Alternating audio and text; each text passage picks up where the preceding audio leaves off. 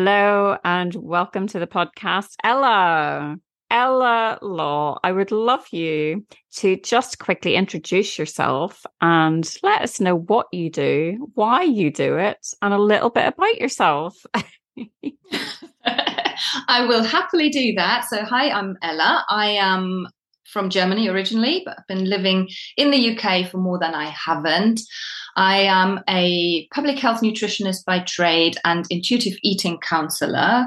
Um, and I've been in private practice for the past three and a bit years, working with people who struggle a little bit with their relationship with food and their body image and want to feel better without restricting what they eat and what they can have.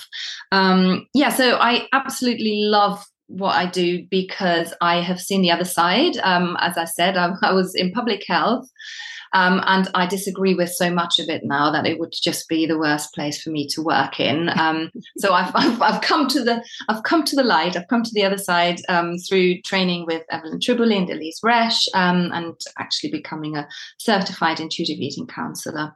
And I do that work mostly online, actually, because um, I'm a pandemic, pre-pandemic planner and a post-pandemic actor because the idea was to kind of see clients in Kent, where I live, in Sevenoaks.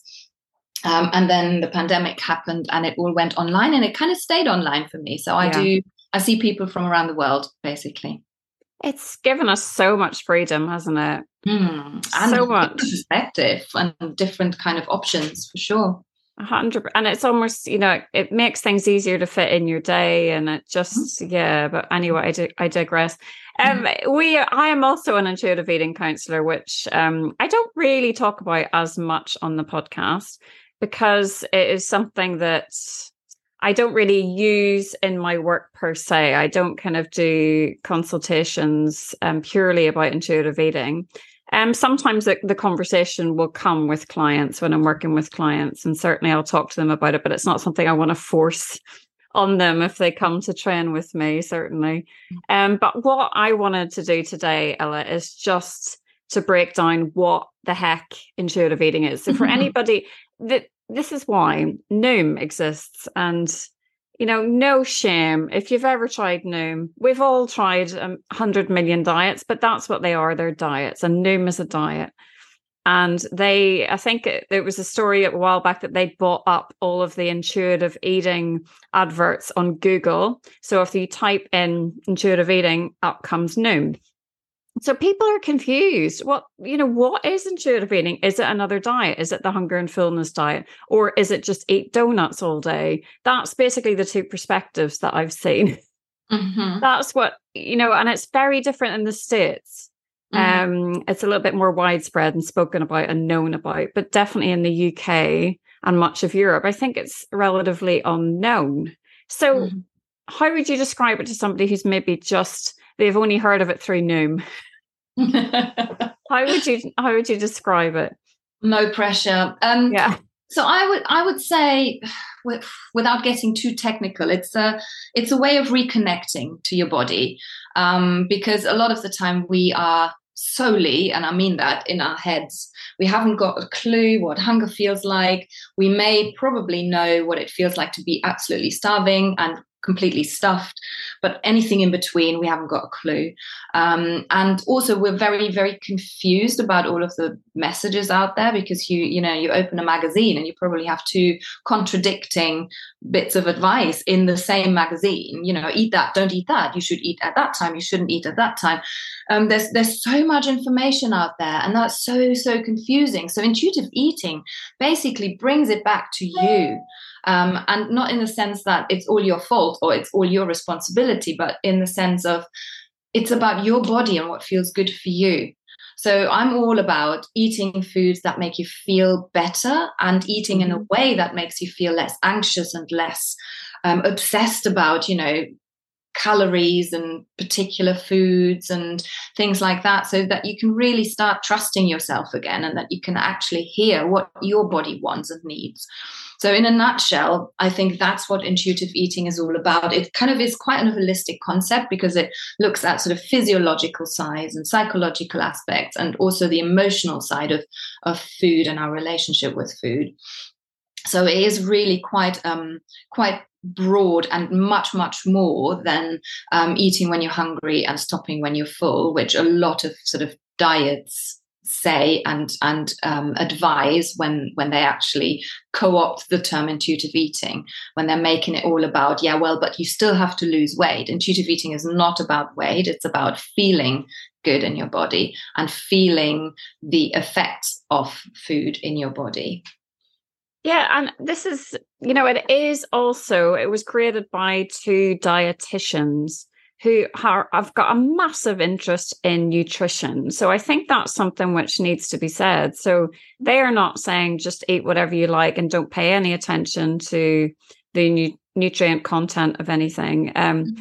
They are saying, first of all, first of all, let's check in with our bodies and try and look at our relationship to food and kind of you know it, work work a little bit on our diet mentality and and the food rules that maybe we've adopted since we were kids. Mm-hmm. and just before we then add in the nutrition piece because when you just start off down this road you're not ready to add in that nutrition piece. You're just trying to work out what your body you know your relationship to food in general and trying to unpack all of those messages and stories that you've kind of grown up with Mm-hmm. But when you start doing it, Ela, this is what I'm, I'd love to sort of encourage people to even, there's lots of free resources out there. And I'm sure you have some as well that you could offer people. Mm-hmm. Um, because it is once you start going down that road, you realize how many rules you actually have. Yeah. You might, you might think, oh, I've, I've got no issue with food. Yeah. Until you go, ooh, yeah. why why do I not eat that food, but I'll eat that one? And why you know, it's interesting, isn't it? Totally, yes. And I still find myself in that situation.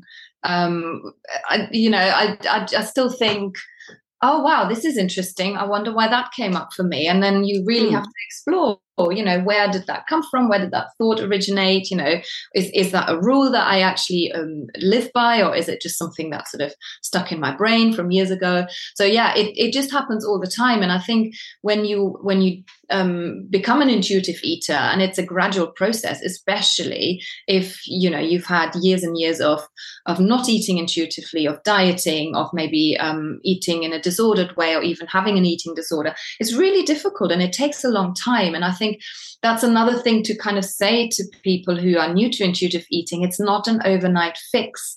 You can't snap your fingers and suddenly everything falls into place. It's an ongoing process and it's a messy process and it can be quite challenging because you are challenging your own beliefs and some of those beliefs are part of your identity and that's really hard but it is so worth it. So, um, just as an example, I've got a client who uh, whom I've been working with for a while, and it's it's it's literally a, a, a case of you know this has come up for me. Shouldn't I be past that? And I say, no, you shouldn't be past anything. This is amazing data acquisition. This is amazing because you're learning something from what you think is a step back. I see that as a step in the in in in the in the healing process because you you are finding out so much about yourself and your triggers and the things that work for you and the things that don't work for you. So i'd say intuitive eating is a lifelong learning process and it's never finished. It's not like there's an end goal that you have to reach. Um, and everyone that i know and i have worked with who has really embraced intuitive eating always says even though they have those kind of negative days and the, the moments of doubt, they say, I will never, ever, ever go back to dieting, never going to go back. I do want to do this because I know it feels it feels so much better. I've got so much more freedom. I feel liberated from all of these horrible messages that have been trying to tell me what to do. So, um, well, apologies for that. My phone just went off in the middle. I didn't even hear that. um, it's that's the problem with being mm-hmm with podcasts, a bit live podcasts. Um, I absolutely hear everything that you're saying there. It's um, it's a it's the weight gain is definitely something that people are concerned about when they start mm-hmm. thinking about intuitive eating. Mm-hmm. Um, and I worked with a couple of clients um, this time last year, and the first thing was, I don't want to gain weight. I'm happy. I want to do intuitive eating, but I don't want to gain weight. Mm-hmm. Um, which is completely understandable. We live in a dieting culture where thinness is mm-hmm. valued above all else. You know, it's and it's very understandable that somebody will not want to gain weight. Mm-hmm. So, what would you say to that person? And um, mm. because I know that through our training, we've always kind of said put weight loss on the back burner. Mm-hmm. But that that maybe people could do, but it is that idea of you know it's the internalized fat phobia, isn't it? But it is that I don't want to put on weight through this, mm-hmm. and you know they're still holding on to that. Mm. What I mean, how would you approach that, Ela? That's it's, tough. Yeah, it's a tricky one because it's it's such a personal thing. Um, and I would say the first thing is I will completely validate that wish. Mm. Um, and I always say to people from the outset, as you just mentioned, you know, can we park this thought of lose, wanting to lose weight for a bit while we explore um, all of the other things around intuitive eating um, and then see you know you can always take it off the shelf if you want it still there's no judgment from me that mm-hmm. you know I, i'm not I have not got um, the authority to decide what you want to do with your body. You've got full autonomy, and that if that means that you want to try another diet, uh, or you try to you want to try and lose weight, then I'm not there to tell you don't. What I'm saying is look at all of the evidence that show that long-term dieting or dieting won't lead to long-term weight loss for the majority of people, and there yes. is evidence for that. So, whilst you may have a short term um, result, if you want to call it that, and, and lose some weight, what are the consequences of that? Is it likely that it'll happen again as before, that you will gain the weight back after dieting, after a year or two? Is it likely that by wanting to lose weight, you will have to exercise quite a lot and restrict your food intake quite a lot? And is it likely that that will be um, making your life uh, more stressful and harder? Is it likely that that will bring up the anxiety that you maybe had around food? And then it's a sort of a, you know, making a list of pros and cons, I think. You know, if losing weight and being in a smaller body overrides all of that, if you say, I don't care about all of that, I just want to be smaller, I'm not here to stop you. I can't stop you. But if you say, actually, I want all of the other things, I still do want to lose weight, but the other things are more important, then we can look at, well, how can we make you feel happier in your here and now body? What can we do to make it so that you can have a bad body day where you feel really negatively towards your body? But can we find some strategies so that you can move on and don't let that dictate your actions. We all, you know, everyone in every shape, shape and size body can feel negatively towards their body. I'm not talking about, you know, the systemic um, anti-fat bias that there is in the world that comes on top of everything else. But we can all ha- feel negative towards our bodies. But what do we do with it? I think that's the problem. That's the question to ask. You know, what do you do with that?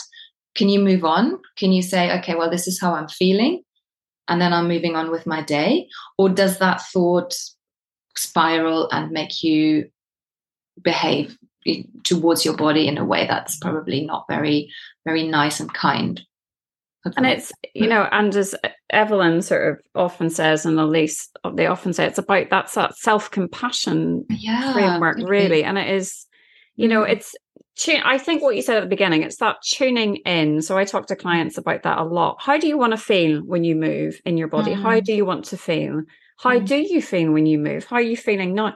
We very much push through mm. and we, you know, we do what we should do. We mm. shouldn't have that. We should eat that. You know, we're we've burned off this amount of calories, so we deserve to eat something. There's mm-hmm. a lot of that language around that mm-hmm. toxic mm-hmm. messaging. It's kind of prevalent. It's everywhere. yeah. if you take a second to take the blinkers off and have a listen, mm-hmm. it, it is everywhere. And it's quite hard to step off and do something different. And I think that's where community is so important, isn't it? It's about finding other people who are uh, going down this path as well and trying to kind of heal their relationship to food and trying to see things slightly differently. But it's one thing that I was going to ask you is what about when women get together and a massive topic of conversation is bodied is bodies and what their bodies look like, what diet they're on, what exercise regime they're doing, how many boot camps they're going to. Don't get me wrong, I love a boot camp. I teach a couple of boot camps. But how do you take yourself away from that without feeling isolated from the group or without do you know what I mean? How do you not get involved in that conversation? Mm, oh, that's mm. such a hard one, isn't it? Yeah. And I have found myself in that situation over the summer, seeing friends and the the comments sometimes, and and you just don't want to get into an argument with your friends all the time. Sometimes when the situation is right, you can kind of challenge the comments and the discussion points a little bit, but you can't always do that. So I always say just look after yourself in that moment and see what your bandwidth is. You know, if you feel comfortable challenging what was said, um, if it's a comment about someone's body or someone their own body sometimes people are so so awful about themselves aren't mm. they mm-hmm. they make such horrible comments about their own bodies um, so maybe you feel like actually i want to challenge that. I want to i want to sort of say something about that. Or you might be in a place where that just doesn't feel great and you could literally physically remove yourself from the conversation say oh, i just need the loo i'm taking a phone call or whatever and then join back later. Hopefully the conversation will have moved on or you could just kind of turn it around and say something like, right, can we talk about something interesting now? Or maybe you could say, oh, guess what? I've just tried X, Y, and Z. Just change the subject completely and see if that if that works and then do you know what if the conversation is so um, pervasive and everyone's just talking about that all the time you may just want to take one of your closer friends aside and say, Do you know what? This is really triggering yeah. me. This is really doesn't feel safe for me to be in this conversation. And maybe you can have a gentle word with everybody to kind of take note of that. And to be completely honest with you, it is a co- triggering conversation for people who are not um, suffering from an eating disorder or disordered eating. It is a, a triggering conversation for everybody because yes. when you talk about that, you start comparing, you start thinking, I'm doing this wrong, I should be doing this, you should be doing that. So it's not actually a helpful or healthy conversation for anybody. And this is, you know, I think it brings us swiftly, sweetly onto the point that we are all so this let's talk about our set points uh, mm. our set point range mm. um we are not all meant to look the same and we are mm-hmm. not meant to have the same bodies. And I think one thing that became so clear to me at the very beginning of my eat, intuitive eating journey, I need a new word. I need a new no. I haven't worked one out yet. I, just, I know. Easy, um, it? But it works. but I just sort of realized that my body wanted to be bigger than I was trying to force it to be. Mm-hmm. I realized that actually it was happier to I have absolute have thin privilege and I'm in a straight size body. Um, but I was desperately trying to keep my body a certain size and actually it really wanted to be two sizes bigger than that. And once I just gave my body the freedom to actually do what it wanted and took care of it and nourished it and moved it in a way that was, you know, that worked for me, then it kind of felt like it fell into place a little bit um in the in the sense that it feels like this is where i sh- my body feels happy. My body mm-hmm. feels happy here. Mm-hmm. um so what would you say to that? Is that something and that's what i encourage people to think about with intuitive eating. Your body will settle when you're giving it what it needs. Obviously bodies change for life but when you're giving your body what it needs and you're moving it in a way that feels good in your body your body will find its happy weight. That's what I like to say, it's happy weight. And that might be different than the weight you want your mm-hmm. body to be because of the the messaging that is all around us that we should be thinner and shrink ourselves consistently and you know waste our lives you know trying to shrink and quieten ourselves down rather than taking up space and standing proud but um sorry soapbox but what would you say to that ela about your set point how would you is that is that something that you talk to clients about is that something that you leave for later in the conversation or yeah, I do talk to them about it. Um, if it comes up, um, again, it could be quite. It depends on where they are in their on their sort of healing process. Whether it's something that can be incredibly triggering for them, or it's something that's actually really helpful information. Um, I think I I agree with you that your body will settle in a range where yes. it's happy um, and that there are two happies there's the happy that you have in your mind mm-hmm. and then mm-hmm. there's the happy that your body thinks oh this is cool so and there can be very very different sometimes so it's it's about you know getting those two together and seeing you know how how do those two tally up and how can we kind of make them work together um, and the the range can as you said it can fluctuate over your lifetime. It can go up. Mm-hmm. uh, generally it goes up. It very rarely goes down. Um, and it's it's about finding acceptance in the fact that the range has gone up.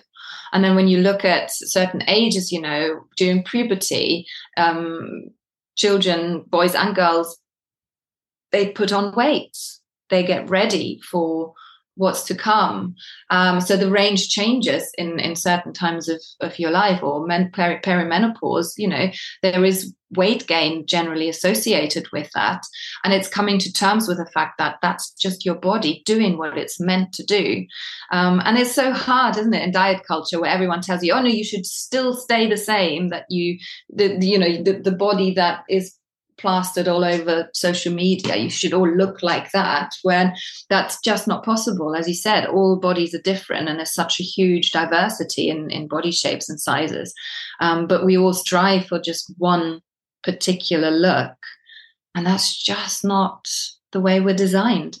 No, um, mm-hmm. and I we spoke before that I I work with um, Dr. Jen Huber, who's menopause nutritionist on mm-hmm. Instagram, mm-hmm. And she talks about there's two peaks of body dissatisfaction throughout our lives. One of them is puberty, mm-hmm. and one of them is perimenopause yeah. when your hormones are fluctuating. And it's it's mm-hmm. almost good to remember that. Mm-hmm. So when mm-hmm. you're approaching perimenopause to menopause years, and you have this this new body dissatisfaction, just remember that that can also be hormone related and due to the changes, the physiological changes that are going on in your body. That almost helps a bit to know mm-hmm. that that's that will come up. But I just wanted to talk to the fact that it needs to be normalized, doesn't it? The fact that y- you may well gain weight when you're a prepubescent child mm-hmm. and when you're in perimenopause, and that's actually not something to fix. Mm-hmm. And that's what pains me so much because I see these young teens and preteens who their bodies start changing and they just want to fix it. Mm-hmm. And and that's when the issues really can start that's not the only reason obviously eating mm. disorders are incredibly complicated mm-hmm. but that can be a contributing factor can't it yeah absolutely and you know they probably get supported in their quest to yes. break their bodies by their family by their parents and by their peers and it just exacerbates the whole problem um, and and it makes it um, something to to get applauded for. And I think that we really need to rethink how we deal with that kind of thing. You know, when someone tells you, "Oh, I've lost weight," everyone just runs and and congratulates that person. But all of those kind of things that are um, seemingly innocent and seemingly a compliment, they all feed into this narrative that we all need to be thinner. Full stop. Um, so it's all really very unhelpful and you know, uh, this is hundred percent agree with you. And I think with in terms of movement, you know, osteoporosis is a is a massive issue, um, and and increases in um, what's the word? Increases in likelihood. So you're more likely. Mm-hmm, okay.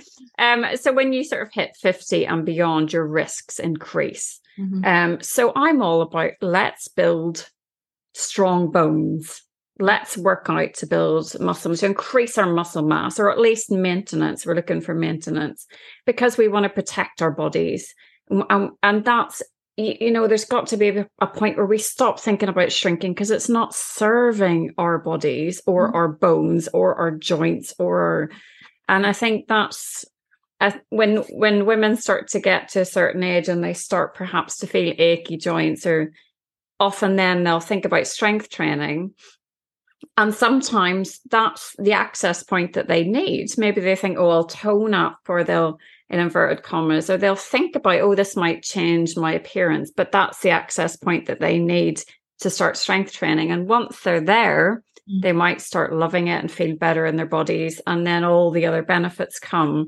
Mm-hmm. And that's that's been a, a, an approach that I've seen with a lot of people. It's the reluctance to rush to strength training in case they put on weight. Mm-hmm. Um, and it's kind of that they only start thinking about it when all of a sudden, oh, joints start hurting. I'm getting a bit older. I actually want to feel resilient and strong in my body. Mm-hmm. Um, so what I'm trying to encourage people to do is before that point comes, before you start getting sore joints and before you start feeling achy in your body, yeah, to sort of think about what would serve your body rather than how your body would look, which yeah. is really hard to do, isn't it, Ela? Oh God, it is. Yes, and I think uh, you know, in an ideal world, I would want that for um, for younger people as well. A lot of people who um, approach me and and um, and start working with me are in their midlife, mm. um, having gone through decades of having a, a rocky relationship with food and their bodies. So I wish for so many people that they'd known what they know now um, and and wouldn't have had to go, go through that struggle for all these years um, and and start start looking after their bodies like you said with exercise with strength training but also with nourishing their bodies in a way yes. that is restrictive um, a lot younger and then you know they could go into midlife being a lot more in tune you know when, when you when you suddenly get hit with all of the perimenopause symptoms you you think bloody hell you know what's this? And then you look for things to do and then you get so much information. Some of it is absolute bollocks and some of it is actually quite helpful but actually you know working out which is which is really difficult. Um what what is your i'll give you a bit of time to think about this. What mm. is your pet peeve when it comes to anything to do with the diet culture messages that we get because my pet peeve, I'll tell you mine, is the meno belly bollocks. Oh. And it's like, oh, does your HRT cause you to put on weight? Come to my HIIT class. And I, oh, marshmallow belly. I got an email about my marshmallow belly and how to fix it, you know, because mm. I'm over 45. And mm it drives me frigging mad because this is not the time that we need to be restricting and eating less and moving more. This is the time we need to really just listen to what our bodies need and nourish them and be kind to them and can talk kindly to ourselves, rest our bodies. We need to rest and um, but what that just drives me mad. If I the amount of messages I get about, are you worried about your meno belly? And I'm like, stop yeah. it. Yeah. stop oh, it. I know. I I would I would second that. I mean, I've got so many pet, pet peeves around this that I can't even start to think of, one.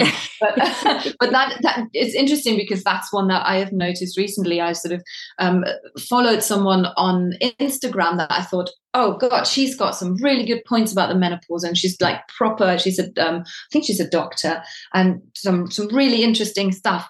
And then there's this blast your belly fat challenge. And I'm like, no, no, what is happening?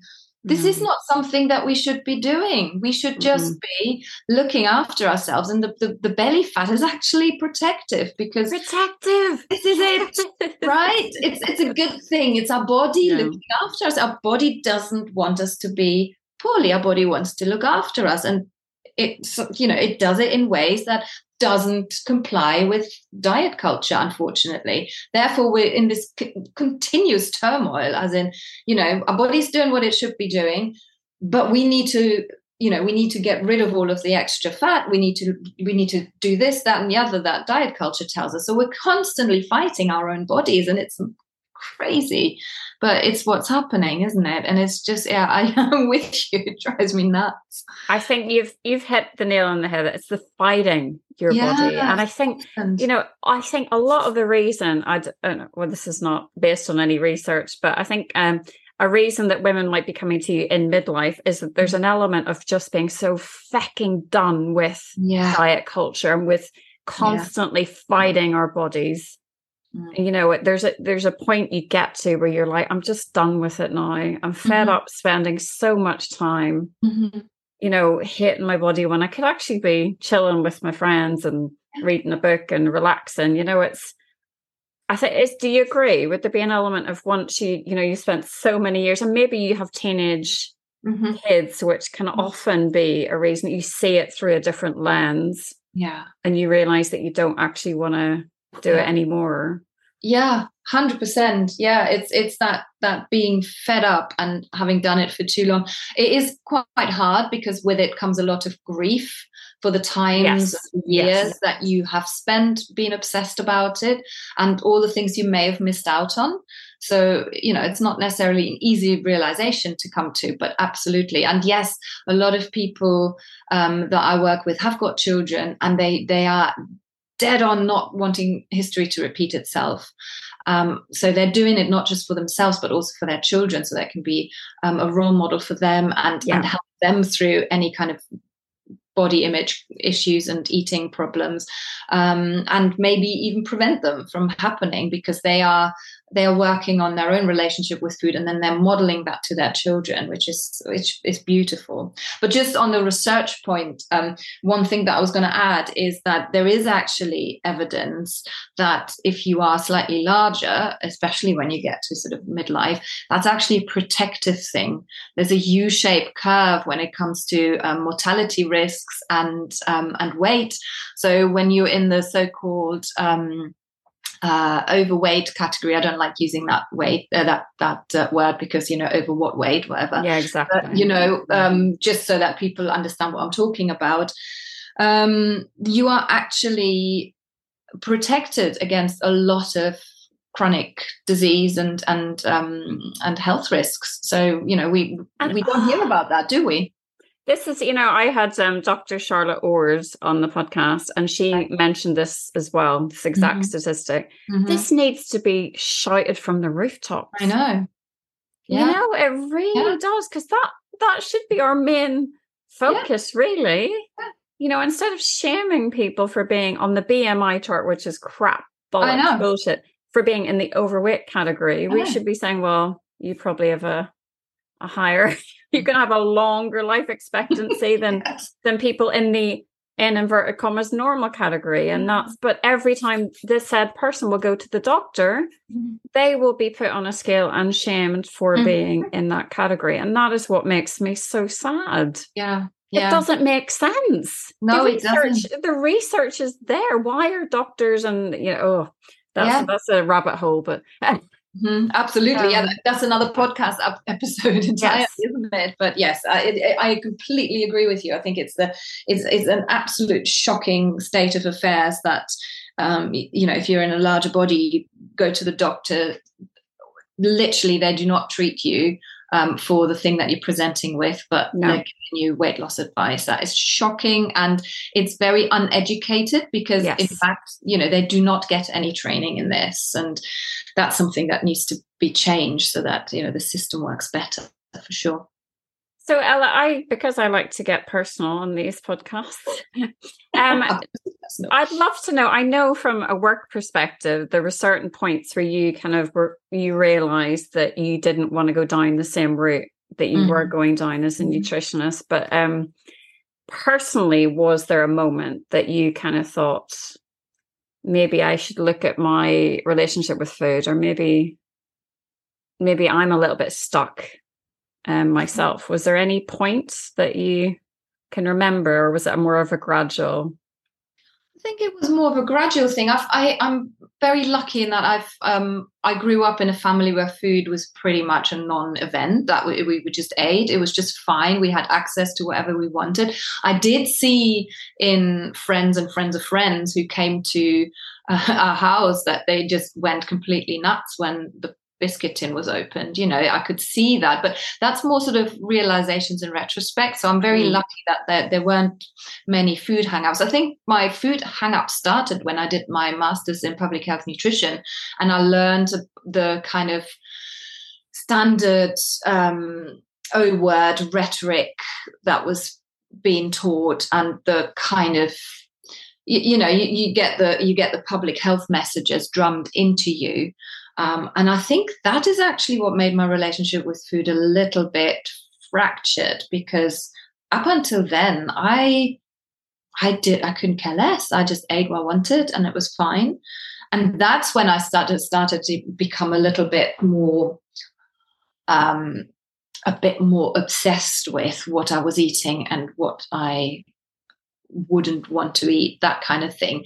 And the other thing, which is interesting, and I think a lot of nutritionists will probably, um, this will probably resonate with them, is that it's almost like you are the the poster child for in inverted commas healthy eating so you mm-hmm. always have to be the one who makes the in inverted commas healthy choice um, and and that's a sort of thing that you take on as you go along because you kind of because you know it all right you know everything about nutrition so therefore you're trying to sort of fit into this stereotype and mm-hmm. i think that's when you know that's when i realized um, or, or, or I'm realizing that now rather that that's what was happening at the time. You're in it. You don't actually think much about it. You just think you're doing what the right thing to do mm. is. Um, so personally, I think I, I kind of came off that when I worked for a um, a children's. They called it lifestyle program. I call it diet. Um, mm you know, I, I did work for them for a while, and um, one of the mums was made to cry by my supervisor, and that was a real shocker for me. I think that, that that's when I thought, no, this isn't right. There's something wrong here. The message is all wrong. You can't, you know, this is not helpful. This is not not good. And that's when I kind of jumped off the public health train and found intuitive eating. Mm, that's, I mean, mm. I think that's quite a um, I've I've interviewed a couple of dietitians and nutritionists, and actually, interestingly, a lot of the their thinking around um, intuitive eating, etc., started when they were training, when they were doing their training, right. or when they just started working, or mm-hmm. you know, when when they saw things that they weren't, mm-hmm.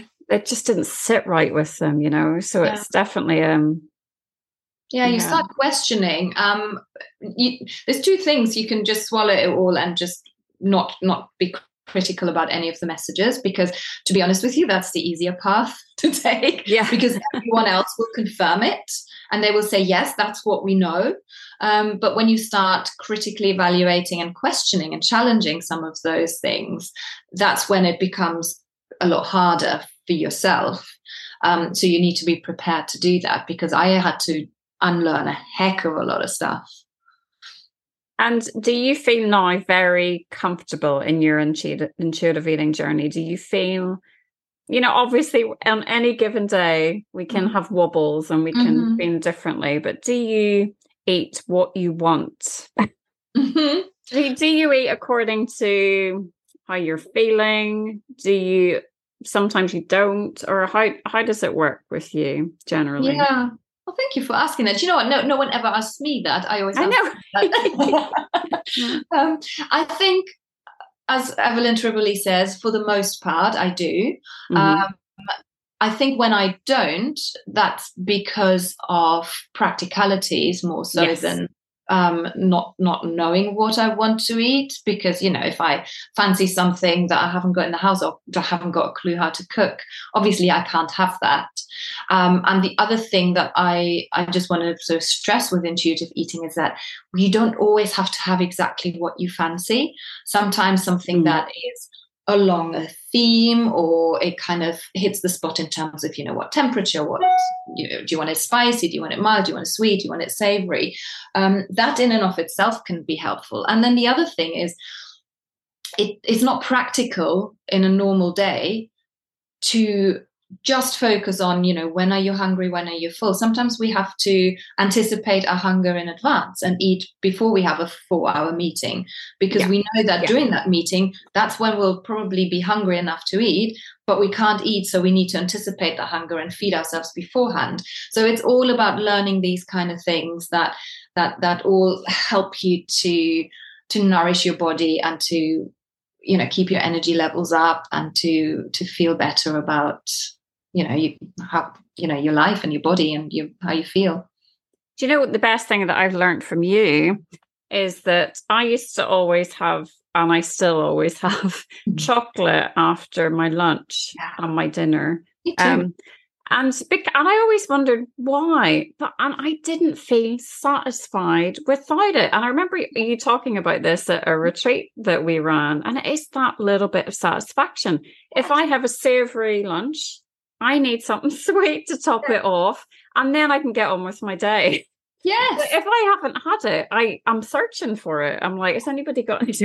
and I used to think, maybe is this wrong? Why am I thinking that? But now I very much accept it as, you know, this is what my body just just wants to be satisfied mm-hmm. so that I can move on with my day. Mm-hmm. Yeah. And it's learning those little things about yourself and allowing yourself to feel satisfied when you eat yeah. is something that I no longer I used to sort of feel shame about that. Yeah. And now I embrace it and you know, I really enjoy the fact that I need chocolate after. Yeah. Exactly. so make sure there's always chocolate in the yeah but I, am I'm, I'm totally with you i i always have something sweet after my my lunch for sure because it is just mm-hmm. rounds it off nicely yes? It's, yes. just a really nice way of of rounding off a meal and i think you, you're so right it's the doing it without shame and without feeling guilty about it. And also by doing that and by allowing yourself and giving yourself full permission to have it without any conditions attached to it, you're less likely to then binge on whatever food it is later on in the day. It's just, that's just what happens. And everyone who tries it will say, I'm completely gobsmacked that I didn't raid the chocolate. Yeah. Because you can have it whenever you want. You can have you it can, whenever you want. Yeah. Okay. And it's you know I it's called that it's that food habituation, isn't yeah. it? And it's yeah. it's a really I did it myself. I did the um with peanut butter because right. I have it. I have a bit of you a, have a bit of peanut butter, don't you? and it my tummy doesn't love it. So uh, you know my tummy doesn't feel great after peanut mm-hmm. butter, but I just love it so much. So I was not buying it because mm-hmm. I, I was so worried about going to town on it. Mm-hmm. So then I just decided to stock up. and, and then it just made it less interesting. Yeah. And so I have a spoonful, you know, every couple of days because I, mm-hmm. I love it, but I don't feel that urge. I need peanut butter. Yeah. and it is that habituation. And it, it sounds counterintuitive initially, but it absolutely works, doesn't it? Yeah. And that sort of brings us nicely back to what do they say in business terms? Circle back to yeah. trust we're circling back to trust and that's exactly yeah. what it is isn't it you need to let go so that you can trust that you are not just going to eat 20 jars of peanut butter you need to trust that if you allow yourself to have it your body will tell you right i've had enough now it's fine i don't mm-hmm. need any more whereas if you don't trust and you control that is when all of the kind of out of control eating happens yes so you know it's it's one of those as you said, very strange and possibly counterintuitive things is letting loose on the chocolates or the peanut butter or whatever it is, um, is actually going to lead to a more trusting relationship with food. Whereas you might think, oh my God, no, I will just be eating this nonstop. It's, it's literally not what's going to happen. But it takes a little bit of uh, faith. And um, once, once you've done it and jumped into that feed first, you will realize actually this works. This is amazing. Every single person I've worked through habituation with has been completely and utterly gobsmacked. Yeah. I said, I found half an eat half a half eaten chocolate bar or an unopened tub of ice cream. How how is that even possible? And it is, it it's just so simple, but it really works. So, Ela, how can people work with you? Tell us how to, where do you hang out? How can we get in touch with you and how can we work with you? I hang out in my local woodlands with my dog generally, but so um, most of my work is online. So it's really helpful because then anybody in the world can work with me. I've got I've got a client in China. I've got wow all over the place. So um, it's very easy. You could just go to my website, and on the website is everything that you need to know about me, some free resources, um, my my packages that I um, I run. And also a link to book a free discovery call, which um, is uh, I, I need to have that before um, I can sign anybody up so that I can screen for anything that I might not be the best person for and um, make sure that, you know, we have a rapport and that we can work together. So that's the first step. Um, that is for one to one work. Um, I also run an intuitive eating course for the fabulous Kim at Body Image Fitness. Ah, yeah, mm-hmm. I love doing that. We're in our fourth cohort, cohort at the moment. And that's for anybody who wants to sort of dip their toes into intuitive eating and wants to learn a little bit more about it before maybe committing to one to one work. Um, and that's over at Body Image Fitness. And then I have a Facebook group as well for anybody who just wants to uh, be in a community of like minded people. It's a free group. Um, you could just join up by going to my Facebook page, which is Ela Law Nutrition. Um, and the, the group is called Permission to Eat Community. So wow. lots of different ways of finding me. Lots. Um, I'm going to put all of those details in the show notes. But awesome. for now, thank, you, Ela. We may have to come back for part two because I feel like mm-hmm. there's a lot more we can say. Absolutely. It's been a pleasure, Christine. Thank you for having me. You're very welcome. Have a lovely rest of your day, Ela. You too. Bye. Thanks. Bye.